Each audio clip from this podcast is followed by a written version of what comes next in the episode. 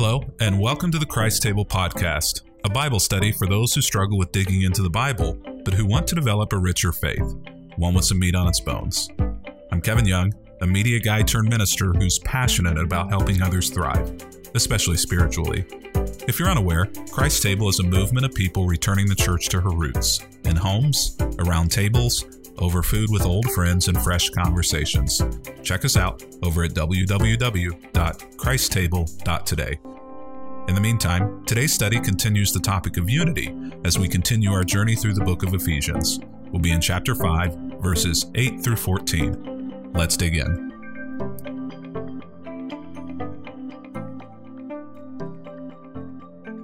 Sitting here on my desk, oftentimes, is a candle. I love candles. Now, this one in particular, I got from one of my favorite stores, TJ Maxx, and it is warm tobacco pipe. Now, I think I'm the only person in the family who likes this smell because it smells like my pipe. But the good news is, is it doesn't put the smell of smoke from the pipe all through the house. And so, whenever no one's home from the family, I'll light this and get work done. And I just have this thing about candles. Now, the other day I ran across this story from Max Lucado where he describes a time. Now, I think this is a fairy tale, but Max Lucado describes a time where an electrical storm was moving through the neighborhood and he and his wife lost electricity. So his wife sends him into the closet in order to get uh, some candles. And so he goes into the closet, he lights four candles, and is about to bring them out. But as he starts to take those candles out of the closet, they start speaking to him. Now, that's why this is a, a fairy tale. This didn't really happen. But as Lucado tells the story, he says that these four candles started speaking to him. And the first one said, You know, you can't take me out of this closet. And Lucado said, Why? Why can't I take you out of this closet? And the candle responds, I can't come out of the closet because I'm not ready yet. I need more time to prepare. And so Lucado looked at the second one and said, Why can't why can't you come out of the closet? And the second candle said, well, I have so many important meetings to attend and, and I need to get better organized. I'm just I'm just not ready yet. So he asked the third one, okay, what about you? Uh, can you come out of the closet? No, no, no, no, no, no. The third candle said, I'm, I'm still trying to get my life together. I, I can be a bit of a hothead. So the fourth one said, being a light, being a light of the world is, is not my gift, that candle said. That candle said, I'm a, I'm a singer. And so the candle began singing, you know, this little light of mine, I'm going to let it shine. And so all of the other candles soon joined in, and all four of them were singing this little light of mine, I'm going to let it shine. And finally, in frustration, Max started blowing out the candles just as they were getting to the part of the song where it says, I, I won't let Satan blow me out. I'm going to let it shine. So Lucado walks out of the closet and, and bumps into his wife along the way. And, and the story ends with this conversation. She says, Well, where are the candles? And Lucado says, I, I don't know. They, they don't, they, they wouldn't work. Where did you buy these candles at anyway? And she said, they're church candles. There are moments, I think, where we have been instructed to be light in dark places, but oftentimes it seems as though church candles like me and you have a lot of excuses as to why we're not doing it. I'm not prepared. I'm too busy. Got a lot of other things going on right now. It's not my gift. You can't take me out of the closet. I'm trying to get my life together. When I have my life together, I'll do it. This idea of light is foundational to the Christian faith, but the idea of being light in darkness is also foundational to where we find ourselves this morning in Ephesians chapter 5, verses 8 through 14, where Paul says this you were once full of darkness, but now you have light of the world, light from the world, light from the Lord. So live as people of light. It's as though Paul is saying, you have no excuse. Once you are a follower of Jesus Christ, you come out of darkness into light, and it is then now your responsibility to turn around and be that light to other people in the darkness. Verse 9. For this light within you produces only what is good and only what is right and only what is true. you don't have to be afraid of light. You don't have to be afraid of what is within you. And the truth of the matter is, Paul says that the light doesn't come from you, it comes from God and comes from the Lord. And so all you simply have to do is be willing to let your light shine.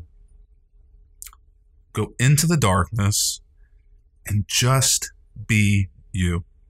And because the light within you is good and right and true, you will be those things as well in dark and needful places.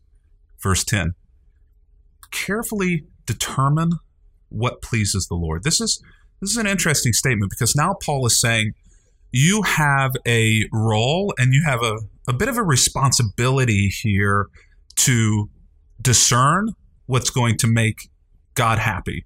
And who doesn't want to make God happy, right? Well, Paul says, take no part in the worthless deeds of evil and darkness. He's He's saying that some of you are choosing intentionally to live in darkness, to not let your light shine, to hide your light under a bushel, as the old song, rather than let it shine, right? Paul says, no. No, that's not okay. Paul says, no, no, I'm not, I'm not going to stand for that. Take no part in the darkness instead expose them. Now, the truth of the matter is that idea of exposing them, um, it feels a little bit uncomfortable. Most of us aren't comfortable with exposing darkness, with exposing worthless deeds of evil. And most of us aren't comfortable with other people who do that as well we certainly want to be people of compassion and kindness. We certainly need to be people of love and patience and endurance and gentleness. But that also does not mean that we are not people of truth and kind confrontation.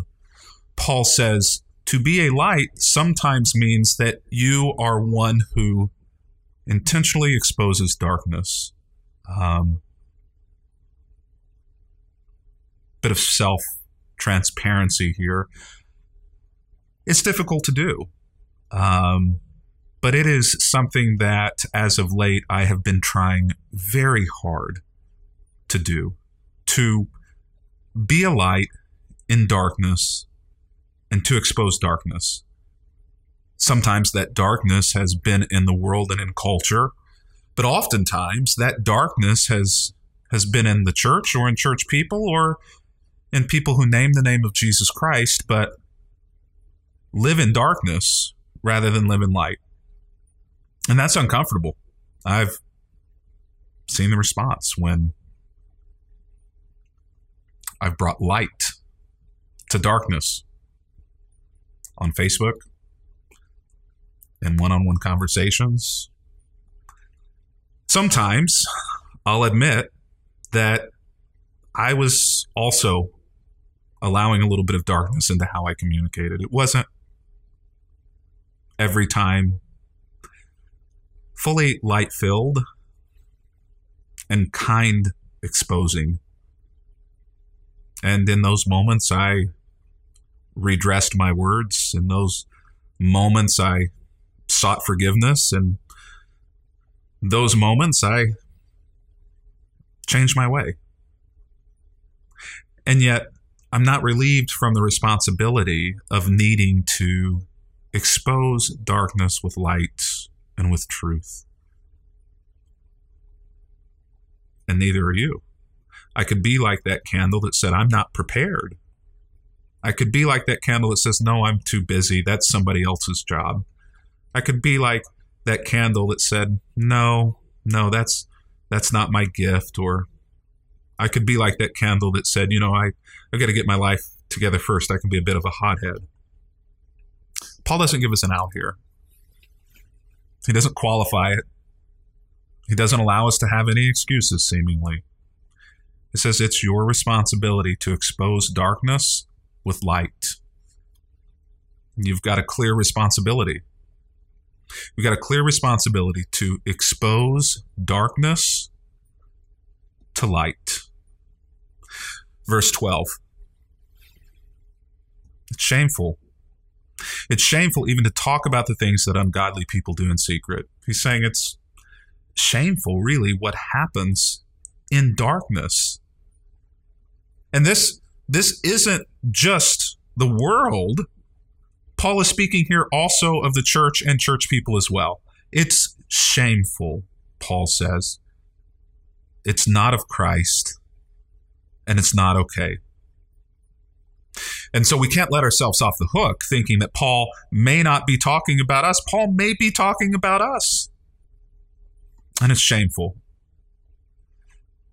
But those evil intentions, their evil intentions, verse 13 says, will be exposed when the light shines on them, for the light makes everything visible. That's why it is so important that we be light in dark places, that we be light in dark conversations, that we be light in dark communities, that we be light in dark churches, that we be light in dark friendships, that we be light in dark relationships, that we work hard to make everything visible, not for our own glory, but because God says you have a responsibility to be light. And you have a responsibility to be present with your light in dark places. That's why it is said, Paul finishes here in verse 14 Awake, O sleeper, rise from the dead, and Christ will give you light.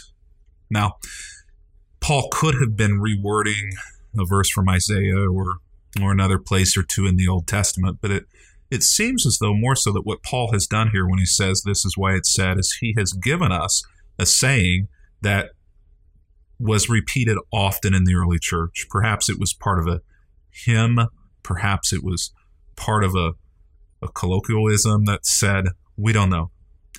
But what Paul does here is clue us in that there is this saying that most people would have known, at least most people to whom he was writing to. And it's this Awake, O sleeper, rise from the dead, and Christ will give you light. You may be one of those four candles. You're too busy, you're not prepared, you're a hothead, or you don't feel like it's your gift. And Paul says, you know what? Wake up. Get up and be light. Christ will give you light. There it is. Awake, O sleeper, rise from the dead, and Christ will give you light.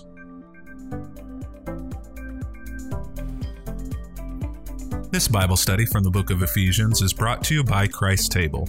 If you'd like to join us in the study, there's an easy to follow guide in the show notes. We'd love to have you join us. You know, 65 million adults in the United States have dropped out of church, and that number will grow by 2.7 million before the end of this year. We here at Christ Table are committed to doing something about that. We're committed to creating a world where the table is once again the center of the home, the center of family life, and especially the center of faith formation. Our mission?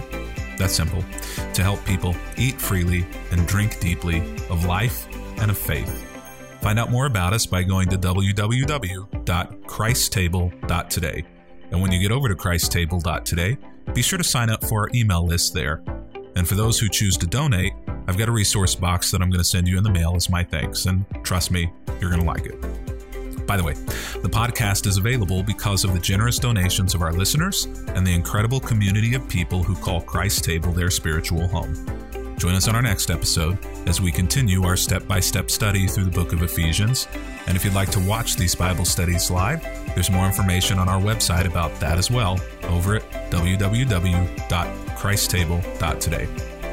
Thanks so much for listening. We wouldn't be here without you. Until next time, I'm Pastor Kevin Young, and this is the Christ Table Podcast.